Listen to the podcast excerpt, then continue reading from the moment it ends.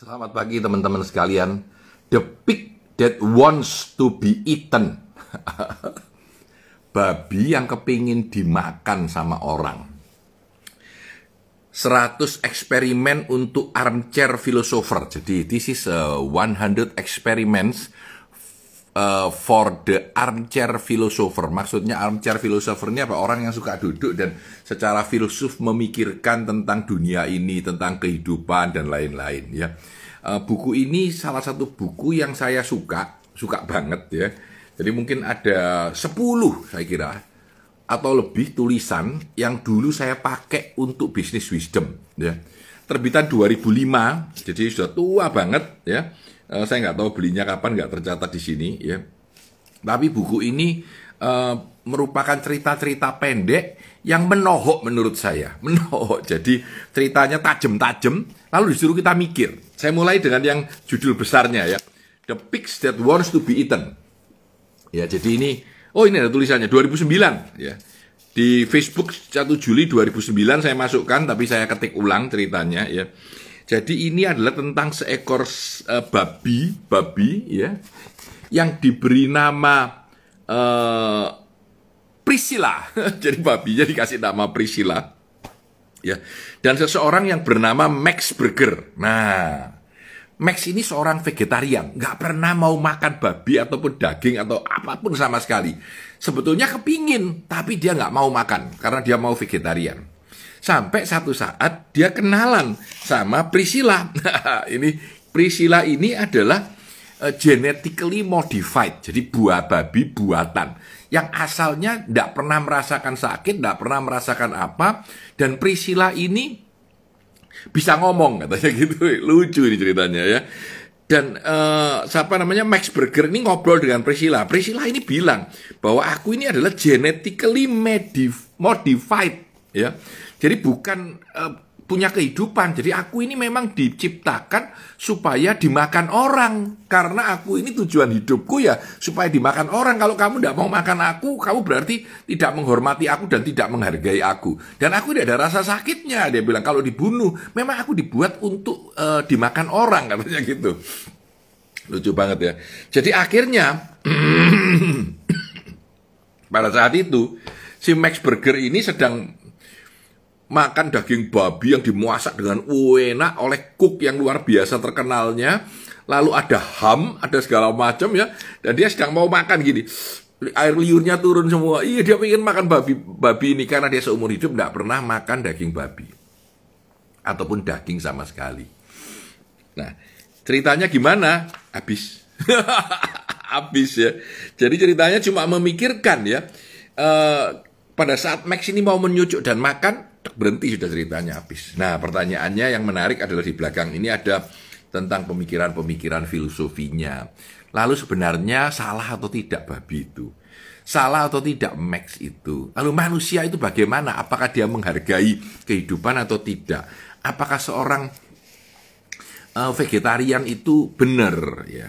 Tidak makan daging itu kan alasannya dua dia bilang. Yang pertama adalah takut kalau daging itu kehidupannya kotor. Ya, jadi uh, mungkin makan-makan sampah dan lain-lain sehingga kita makan. Yang kedua, membunuh itu sesuatu yang tidak baik ya. Karena seolah-olah binatang itu punya jiwa gitu. Apakah benar? Nggak mesti gitu, nggak mesti ya. Ada riset yang bilang katanya ikan dan udang itu nggak sakit kalau dibakar dia. Dia tidak punya uh, apa namanya uh, rasa sakit ya. Dan apakah kita manusia ketika memakan daging itu benar atau tidak? Menarik. Dulu saya pernah baca tulisan yang bilang bahwa kamu bilang daging itu kasihan dibunuh ya binatangnya. Sayur itu juga nangis, dia bilang. Sayur itu kan hidup dan tumbuh gitu ya. Lalu Anda ambil, Anda potong, Anda rajah-rajah, dia nangis juga. Nah ini aneh juga ya. Jadi uh, ini uh, filosofi yang menarik-menarik ya. Oke, ada beberapa cerita yang saya akan share. Yang kedua, The Ship Theseus. Ini tentang kapal. Sebuah kapal yacht kecil ya, namanya Theseus, paling terkenal di dunia. Nah, uh, ada orang yang mengambil Theseus ini, mencurinya dan disimpan di sebuah tempat galangan ya. Tapi karena kondisinya jelek, kapalnya dibetulkan. Ketika dibetulkan, kayu yang rusak-rusak pinggir-pinggir itu diganti sama kayu baru semua ya. Tapi beberapa yang dibawa itu tetap. Ya, akhirnya diganti, akhirnya jadi indah lagi, persis seperti Theseus aslinya. Sisa-sisa kayu yang dari aslinya dilepas itu ditaruh di pinggir. Orang yang tukang betulin ini, waduh, sayang juga ya. Dia bikin lagi satu kapal, karena tidak terlalu besar, dia bikin lagi dengan menggunakan kayu-kayu sisa dari eh, kapal yang asli tadinya. Sehingga akhirnya dua kapal jadi. Nah, pertanyaan yang menarik adalah, mana yang asli? Yang aslinya asli, tapi sudah dibongkar semua kayunya diganti baru, atau mesin baru yang dipasang, alat baru yang dipasang, tapi memakai kayu-kayu yang asalnya asli? Nah, ini, ini menarik sekali. Jadi pertanyaan, ya berhenti sampai situ ceritanya ya. Dia bilang sekarang ini sebenarnya mana yang asli, gak ada yang asli dan gak ada yang tidak ya. Tapi inilah kehidupan, dia bilang. Ya, uh, kita itu tertarik akan apa? Identitas kita itu apa ya? Mana yang asli, mana yang tidak gitu. Ketika Anda berkata bahwa saya dulu penjahat, saya dulu orang nakal, saya itu orang tidak benar, sekarang saya orang baik. Anda ini Anda yang baru atau Anda yang lama? Anda yang dulu yang berubah atau Anda yang baru sama sekali tapi dalam kehidupan yang lama gitu. Ini menarik sekali. Jadi, pola pikir kita untuk memacu kita berpikir disebut armchair philosopher. Orang-orang yang suka akan filosofi tapi sukanya duduk dan cuma mau baca doang ya, kayak saya ini, kayak saya ini ya. Ini bukunya The Pig That Wants to Be Eaten. Sapi yang eh babi yang kepingin dimakan sama orang. Oke, cerita ketiga. Picasso on the Beach. Oh, ini buat bisnis wisdom sudah jalan ini ya. Ada B W itu berarti dulu pernah dipakai untuk bisnis wisdom. Jadi ceritanya begini ya, ada seorang penggemar seni. Uh, dia paling seneng dengan karya seni, dia selalu menikmati seni. Pada satu hari dia di pantai, dari pantai dia ngelihat dari jauh, uh, kok gambarannya orang itu di di pasir tuh bagus ya, dibetulin pasir keras ya, pasir yang digambar. Orang itu oh, gambarannya bagus banget ya. Kok rasanya familiar, dia ambil teropongnya dilihat. Uh, ternyata Picasso beneran. Wih, Picasso, dia bilang pada saat itu Picasso sedang mencapai puncak keterkenalannya. Waduh, Picasso, dia bilang ya. Maka dia bilang, ya apa ini, ya apa ini ya. Dia mau datang, dia nggak bawa alat, dia mau buktinya nggak bisa, dia mau pulang, pantainya rumahnya jauh, kalau dia balik mungkin sudah satu jam, kalau dia balik mungkin gambarnya sudah dikena air dan hilang gitu ya. Kalau dibiarkan sayang, itu kan karya besar seorang uh, pelukis top dunia yang sudah tua waktu itu. Picasso gambar ya, di, di, di pasir. Berhenti ceritanya sampai situ. Jadi dia bilang apa yang harus Anda lakukan kalau Anda jadi penggemar seni itu? Duduk, nikmati aja gambarnya Picasso. Tapi sudah itu hilang, kena air, kena, kena apa namanya, kena uh, apa namanya air laut, hilang gambarnya. Atau Anda kembali Kembali ngambil kamera, Anda ingin mengabadikan sebagai bukti dan mungkin bisa dijual eh, apa fotonya dan menjadi terkenal Anda karena Picasso gambar di pantai. Nggak pernah Picasso gambar di pantai gitu ya. Waduh, dia bingung dia. Nah, yang menarik adalah kebingungan itu sendiri. Kemana Anda akan melakukan itu? Apa yang Anda akan lakukan? Apa yang akan Anda nikmati dari kejadian itu di dalam Picasso on the Beach ini? Apakah Anda akan lari? Karena sebetulnya dia bilang, semuanya itu tidak ada yang permanen. Ya, immortality itu tidak ada. Ya. Jadi kita itu juga dalam kehidupan tidak pernah tahu mau ngapain kadang-kadang. Ataukah kita mempertahankan, ataukah kita biarkan aja dan kita nikmati saja. Dalam juga loh pemikirannya ya, dalam juga pemikirannya. Oke, teman-teman, bentar. Sudah ceritanya sudah, kita akan cerita yang keempat setelah ini. Saya nggak tahu bisa selesai berapa cerita ya. Black, white, and red all over. Black, white, red all over. Lihat, itu ada tulisannya Facebook tanggal tiga puluh bulan enam tahun dua ribu sembilan. dua ribu sembilan. Jadi sebelas tahun, dua belas tahun yang lalu. Nah, ini adalah tentang cerita tentang seorang yang bernama Mary. Mary ini adalah orang yang disebut akromat. Akromat. Orang yang tidak bisa melihat warna. Semua dalam kelihatan matanya ini ya hitam atau putih, hitam atau putih aja. Dia tidak pernah melihat warna. Jadi Mary ini adalah orang yang melihat semuanya hitam putih karena matanya tidak bisa melihat warna lain. Nah, dia seorang saintis, ya, sudah seorang saintis. Usianya sudah empat puluh tahun dan dia ini orang yang memahami seluruh keilmuan, orang hebat banget. Mary ini belajar apa sih yang namanya warna merah itu? Wow, karena dia saintis dan dia nggak bisa lihat warna kan, dia pengen tahu. Oh ini, oh itu kuning, itu merah. Tapi dia dibayangin, dia nggak tahu merah, orang nggak bisa ngelihat warna ini ya. Dia sudah belajar semua masalah teknis tentang warna. Warna merah itu gelombangnya berapa? Kalau kena pantulan sinar kenapa dia merah? Ya, uh, pengetahuan-pengetahuannya luar biasa. Bahkan kalau tanyain uh, merah itu apa, dia bisa menjelaskan dengan begitu jelas. Seperti orang yang paling top saintis tentang warna, warna merah. Tapi dia nggak pernah tahu sebetulnya warna merah itu warna apa, gitu, seperti apa. Nah, dia sekarang sedang mau menjalani operasi mata. Telah ditemukan cara pengobatan supaya mata itu bisa melihat warna lagi, dan dia sudah dioperasi. Setelah dioperasi, tapi kepalanya masih ditutupin, dia nggak pernah lihat.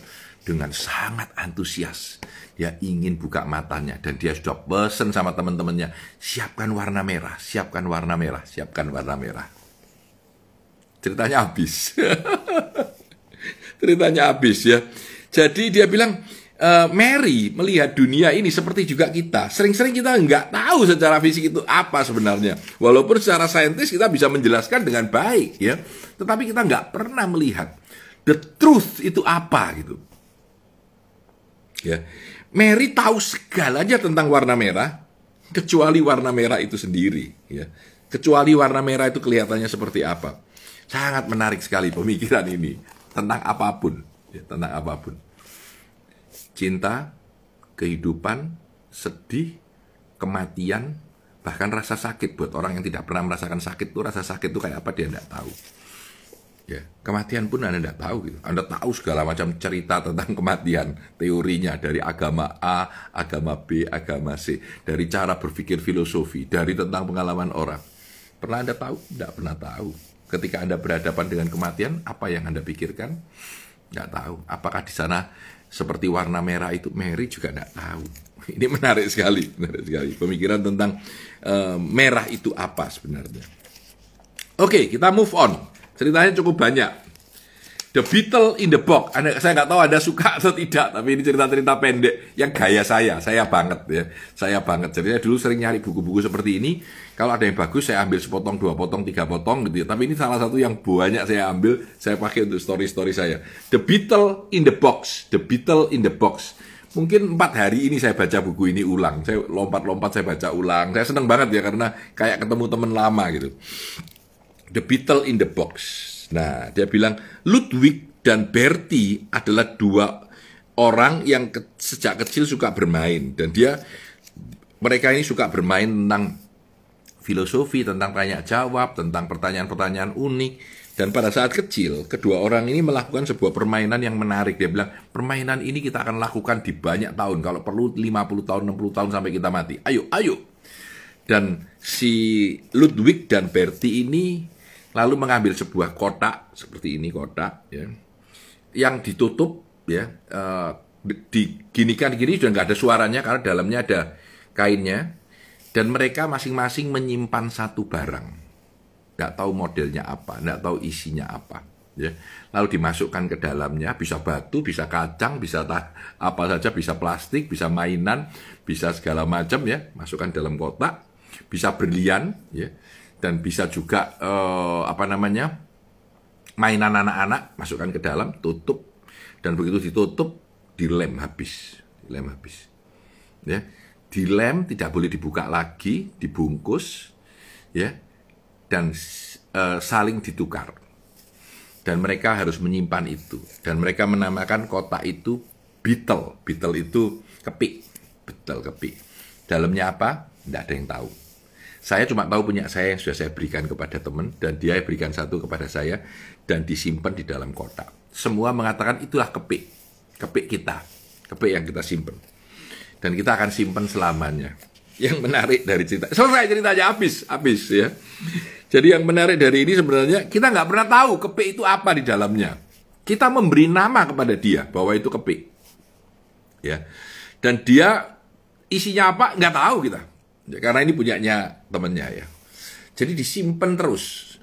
Dan maksudnya adalah apa? Maksudnya adalah Kadang dalam kehidupan kita punya nama, oh ini namanya ini, oh ini adalah sesuatu. Tapi sebenarnya makna di dalamnya itu apa? Nggak ada yang tahu gitu, nggak ada yang tahu gitu. Yang tahu ya cuma kamu yang memberi gitu. Ya, tapi kita yang menerima, ya sudah. Buat saya itu kepik, isinya apa? I don't know, gitu. I don't know. Ya, ini yang disimpan. Jadi menurut saya unik sekali ceritanya. Ya udah selesai gitu, selesai. Oke, menarik. Kita pindah lagi, kita pindah lagi. Nah, ini cerita Matrix sebenarnya, Living in a Vat. Ya, ini Living in a Vat. Jadi dia cerita begini. Dia bilang bahwa manusia itu kalau mengalami kecelakaan atau apa, otaknya kalau bisa diselamatkan, otaknya bisa disampul, disimpan di dalam komputer dan ditaruh di situ. Sampai ada uh, tubuh baru yang orangnya sakit atau apa, atau dari orang uh, apa tubuh yang ada itu dimasukkan lagi otaknya dan kamu jadi orang itu. Dan kamu akan lupa dulu kamu apa. Ya, tapi kamu akan mem mem memahami bahwa kamu akan hidup lagi gitu. Ya. Nah ini uh, dia bilang. Segalanya disimpan di dalam satu alat dan dimasukkan di dalam komputer dan ada datanya di situ, otakmu nanti tinggal menunggu tubuh yang ada ya, lalu dimasukkan ya lagi gitu ya. Nah dia bilang sumbernya pemikiran ini apa? Katanya tulisan René Descartes kalau Anda masih ingat ya, René Descartes dari chapternya Reason, Truth and History, jadi ditulis oleh oleh oleh Hilary Putnam dan dia bilang bahwa kadang-kadang eh, kita tuh nggak tahu, dan ini mungkin salah satu yang mengilhami The Matrix ya, kalau Anda nonton filmnya Matrix ya, bahwa otak kita itu punya sambungan-sambungan terus, dan semua itu mungkin hanya komputer yang ada di dunia ini. Waktu saya baca ini dulu, waduh saya mikirkan, iya ya kehidupan ini sebenarnya apa? Iya kalau kita itu benar-benar ada, kalau di dalamnya ini adalah semua adalah The Matrix, seperti yang kita lihat dalam filmnya The Matrix itu, kenapa The Matrix itu hebat kan memberikan sebuah pilihan buat kita untuk berpikir tentang kacamata kehidupan. Ya. Udah, selesai. Oke, okay. Masih ada beberapa. Saya akan selesaikan aja. Ada tiga. Satu adalah the golden rule. The golden rule. The golden rule itu adalah lakukan kepada saya hanya hal-hal yang seperti saya hanya boleh melakukan sesuatu terhadap Anda seperti sesuatu yang saya merasa oke okay kalau itu dilakukan terhadap saya. Itu golden rule. Dalam kehidupan kita itu uh, sering sekali bahwa golden rule itu merupakan basic dari humanity. Golden rule ya. Jadi kalau kalau Anda ingin dilayani, eh, kalau Anda melayani orang, berarti Anda ingin dilayani seperti itu. Oke okay ya. Kalau Anda menampar muka orang, jangan. Kenapa? Karena Anda mau nggak mukanya ditampar? Lama pagi semuanya. Lama Anda mau nggak mukanya ditampar? Kan nggak mau kan? Kalau Anda tidak mau orang lain melakukan itu kepada Anda, Anda jangan melakukan itu kepada diri orang lain. Itu golden rule. Nah dia bilang, tapi, tapi dia bilang, kalau Anda tahu ada seseorang pembunuh sadis, yang ketangkep, lalu dimasukkan di dalam penjara, dikurung satu ruangan kecil buat selamanya di sana. Anda melakukan itu kepada seorang penjahat. Apakah Anda mau dibegitukan? Ya enggak mau Pak, saya kan bukan membunuh orang. Nah, ya kan? Tapi the golden rule kan tidak bilang bahwa belakangnya itu apa gitu. Ya, bahwa Anda pernah membunuh orang atau tidak. Yang dibilang hanya apakah kamu mau melakukan itu kalau orang lain melakukan itu kepada Anda gitu, ya. Jadi dia bilang pada kondisi seperti itu, hukum itu tidak berlaku gitu, tidak berlaku. Nah ini, ini membuat saya berpikir tentang hukum-hukum dunia. Selamanya selalu ada per, per, pengecualian yang tidak berlaku. Ya, dia bilang kalau ada orang bilang uh, dia mau lari dengan istrinya orang dan mengambil hartanya semua bareng-bareng melarikan diri karena suami dari orang itu jahat banget, ya.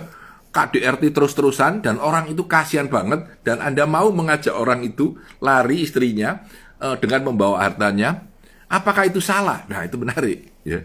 Apakah kamu mau dilakukan begitu sama orang lain? Loh tapi aku kan belum kawin gitu. jadi jadi agak tidak berlaku ya. Aku melakukan itu kan karena dia jahat gitu ya. Tapi standar jahat itu apa gitu? Nah ini menarik. Jadi dia bilang intinya adalah the golden rule itu, the golden rule itu nggak selalu pas gitu ya. Tergantung disebut relevan, similarity. Kalau pas, kalau enggak, enggak bisa. Ya. Dilema ini terjadi di mana-mana. Bagaimana kita membalance kalau dia seorang pembunuh, Anda tidak. Bagaimana Anda bisa menentukan apa yang boleh dan apa yang tidak boleh. Jadi ini uh, pemikiran yang menarik. Masih dua lagi. Saya sudah berapa, saya nggak tahu. Uh, the Nest Cafe, Nest Cafe, Nest Cafe. Saya suka cerita ini. tahun dua ribu sembilan bulan enam ya, masuk ke Business Wisdom. Wah, Business Wisdom-nya kuno.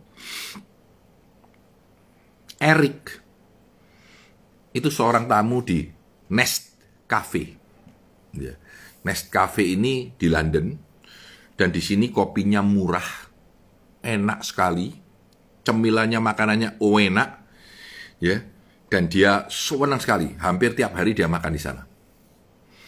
Sampai dia kenal dengan pemiliknya, lalu dia ngomong sama pemiliknya, eh, restoranmu ini luar biasa, kafe ini enak, murah, rame banget. Dan karena tiap hari sudah ketemu sampai berbulan-bulan, pemiliknya ini sudah kenal dia dan bilang, iya terima kasih. Terus Eric tanya, rahasianya apa sih? Ini menarik, ini menarik ya. Yang perempuan pemiliknya ini bilang apa? Dia bilang, sebetulnya rahasianya mudah, dia bilang. Ya. Aku punya staf dan karyawan di belakang, semua orang Afrika. Mereka adalah imigran gelap. Ini ini bukunya Inggris ya, di London. Jadi dia bilang semua isinya imigran gelap. Saya bayari cuma tiga puluh persen dari gajinya orang. Jadi tenaga kerja saya murah. Dan mereka tuh kasihan loh. Mereka tuh imigran gelap tuh, wah, datang sini nggak bisa makan, keleleran, jadi gelandangan. Aku tulungin, aku kasih rumah, dan aku kasih makan, dan aku kasih kerja. Oh, mereka bersyukur banget sama aku. Ya, tiap hari selalu berterima kasih kepada aku. Ya, dan aku juga bisa melayani kamu dengan harga murah. Aku nggak ngambil untung banyak-banyak. Ya. Aku jual ini harganya murah. Dan kamu juga seneng karena kopinya enak, makanannya enak, harganya murah. Ya. Eric duduk sebentar, kaget wajahnya. Loh, yang yang perempuan yang pelay, yang pemilik itu pemilik kafe ini bilang, "Loh, enggak usah kaget. Kan semua happy, nggak ada yang salah. Coba jangan dilaporkan ke polisi lo ya." Ya. Ini kan kebahagiaan buat mereka, orang-orang Afrika yang tidak punya kerja, dapat kerja, dapat kehidupan yang jauh lebih layak daripada sebelumnya. Dan kalian pelanggan saya dengan happy, dan saya juga punya profit. Ya, tapi saya kan e, melakukan ini demi kebaikan semua pihak. Gitu. Dalam benaknya Eric bilang, aku tidak akan pernah berani lagi dan mau lagi menginjak kafe ini selama hidupku. Pertanyaannya, benar atau enggak? Apakah pemilik kafe ini orang yang baik atau orang yang jahat? Dengan hanya menggaji yang sangat minim, ya, tapi sebenarnya dia memberikan pekerjaan kepada orang-orang ini, ya, dan memberikan pelayanan yang bagus kepada pelanggannya. The pig that wants to be eaten. Jadi ini cerita-cerita banyak, dan ini yang terakhir. Ini yang saya paling suka, jadi saya tutup di terakhir. Condemn to life. Condemn to life. Orang itu selalu kepingin hidupnya panjang. Ya, di sini ceritanya namanya Vitalia, Vitalita, Vitalita. Jadi dia pakai story-nya ini pakai nama Vitalita. Vitalita menemukan rahasia kehidupan selamanya. Ya. Wajahnya masih seperti anak muda. Usianya sudah empat ratus tahun. Dia sudah bosen hidup ini. Dia sudah mencoba bunuh diri, bunuh diri, bunuh diri, bunuh diri. Nggak bisa mati-mati. Karena apa? Karena ada selembar kertas dulu, empat ratus tahun lalu, kertas ini dibingkai sama dia. Yang menemukan kertas itu bisa menca- mencari meraciknya dan hidup selamanya. Good morning, Pak. Dan meraciknya dan hidup selamanya. Dan dia sudah empat ratus tahun tidak bisa mati. Sudah bunuh diri dengan cara apapun tidak bisa mati. Pada awalnya dia happy. Ya. Sekarang tuh lo sudah menikah beratus-ratus kali, bosen. Sudah mencoba apapun. Ya, sudah menikmati kehidupan raja-raja. Sudah ikut bajak laut. Sudah jadi membajak di udara. Sudah menabrakkan pesawat. Tapi tidak pernah mati-mati dia. Hidup lagi. Ya, selalu hidup, tidak bisa mati. Dan dia sudah bosan. Dia sudah seratus tahun terakhir mencari cara bagaimana supaya bisa mati. Ya, pergi ke gunung, cari orang pinter, cari apapun. Tidak bisa mati. Seminggu yang lalu, dia menemukan rahasia untuk bisa mati. Dan dia sudah bisa membuat obat itu untuk bisa mati. Ya, kalau minum obat itu, dua jam dia akan meninggal. Dan dia sudah bikin, dia sudah racik. Dan dia sangat menginginkan untuk meninggal. Dia minum obat. Dia sambil berpikir, sudah empat ratus tahun aku hidup. Dan dia ambil kertas. Kertas ini yang merupakan rahasia kehidupan, yang pada awalnya dia anggap adalah sebuah keajaiban yang membahagiakan buat dia. Ternyata membuat dia sedih berkepanjangan. Maka dia ambil kertas itu, dia pergi ke tungku api, dan dia mau bakar kertas itu, supaya tidak ada lagi orang yang celaka dan menjadi tidak bisa mati selamanya. Pemikiran yang menarik menurut saya, ya teman-teman. Uh, orang ingin umur panjang, tapi kalau dikasih selamanya, apakah itu baik? Ya. Kairil Anwar bilang, aku ingin hidup seribu tahun lagi. Benarkah seribu tahun? Ya. Berapa lama Anda ingin hidup? Uh, maaf. Kemarin dulu mertua saya meninggal, mertua wanita. Uh, beliau sangat kami cintai, ya. Beliau meninggal pada usia sembilan puluh lebih, ya. Sebenarnya sudah tiga tahun nggak sadar, ya. Sudah harus pakai nafas, kalau sesek diperiksa darah, tekanan darahnya turun, apa, oksigennya turun, pakai nafas. pakai nafas ya, lalu sudah selesai kadang-kadang dua hari dua malam pakai nafas, kadang-kadang kalau sudah enakan tanpa nafas, makan sudah disonde secara total tiga tahun, ya bulan diganti kabelnya, semua makanan, semua obat, semua vitamin masuk melalui sonde, ya, tidak kenal orang sama sekali, tidak tahu siapa di sebelahnya, sudah tidak kenal sama sekali sama orang sekelilingnya, tiap hari tidak harus dilakukan suction, suction itu penyedotan, disedot apa namanya riaknya di dalam ini karena tidak bisa keluar kan, susah kan, disedot tiap hari, disedot kadang delapan kali, kadang sepuluh kali, kadang dua belas kali, pagi malam, dijaga dua suster, satu pembantu, selalu seperti itu. Dan dua hari yang lalu beliau meninggal dengan tenang di dalam tidurnya, ya, antara jam dua sampai jam enam ketika dia sedang tidur, tahu-tahu sudah lewat, ya. Uh, mungkin sebuah rilis buat dia, mungkin sebuah kebahagiaan juga, ya, lepas dari penderitaannya. Buat keluarga yang menjaga mungkin juga sebuah pelepasan. Uh, waktu saya baca ini tiba-tiba saya ingat kejadian dua hari yang lalu dari ibu mertua saya. Sebenarnya menarik, ya, tapi hal-hal yang tabu untuk dibicarakan. Ya. Pertanyaan saya, kalau Anda ingin hidup, mau sampai umur berapa? Seribu tahun lagi kah? Ya, seratus tahun lagi kah? Sampai usia sembilan puluh lima kah? sembilan puluh dua kayak ibu mertua saya? Terlalu panjang? Terlalu pendek? Ya. Yang penting sehat.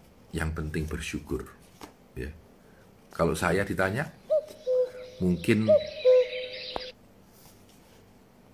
delapan puluh tiga itu cukup. Saya sering disebut delapan puluh tiga, Pak San, Pak Tanahdi Santoso, Pak San delapan puluh tiga. Jadi delapan puluh tiga itu Pak San. Menurut saya cukup, ya. Yang penting adalah bagaimana kita mengisi kehidupan kita dengan hal-hal yang bermakna dan memberikan kepenuhan kehidupan, ya. Jadi itu uh, beberapa pemikiran pagi ini. Cukup panjang kali ini saya kira, ya, sembilan kalau nggak salah saya pakai ceritanya, ya. Jadi cerita-cerita buat teman-teman sekalian dari uh, buku The Pig That Wants to Be Eaten, seratus experiments for the Armchair Philosopher, ya. Jadi teman-teman sekalian, semoga hari Minggu ini memberikan banyak pencerahan dan kebahagiaan. Mari kita belajar bersyukur, lalu melakukan yang terbaik yang kita bisa. Saya Tanahdi Santoso, sukses selalu untuk Anda.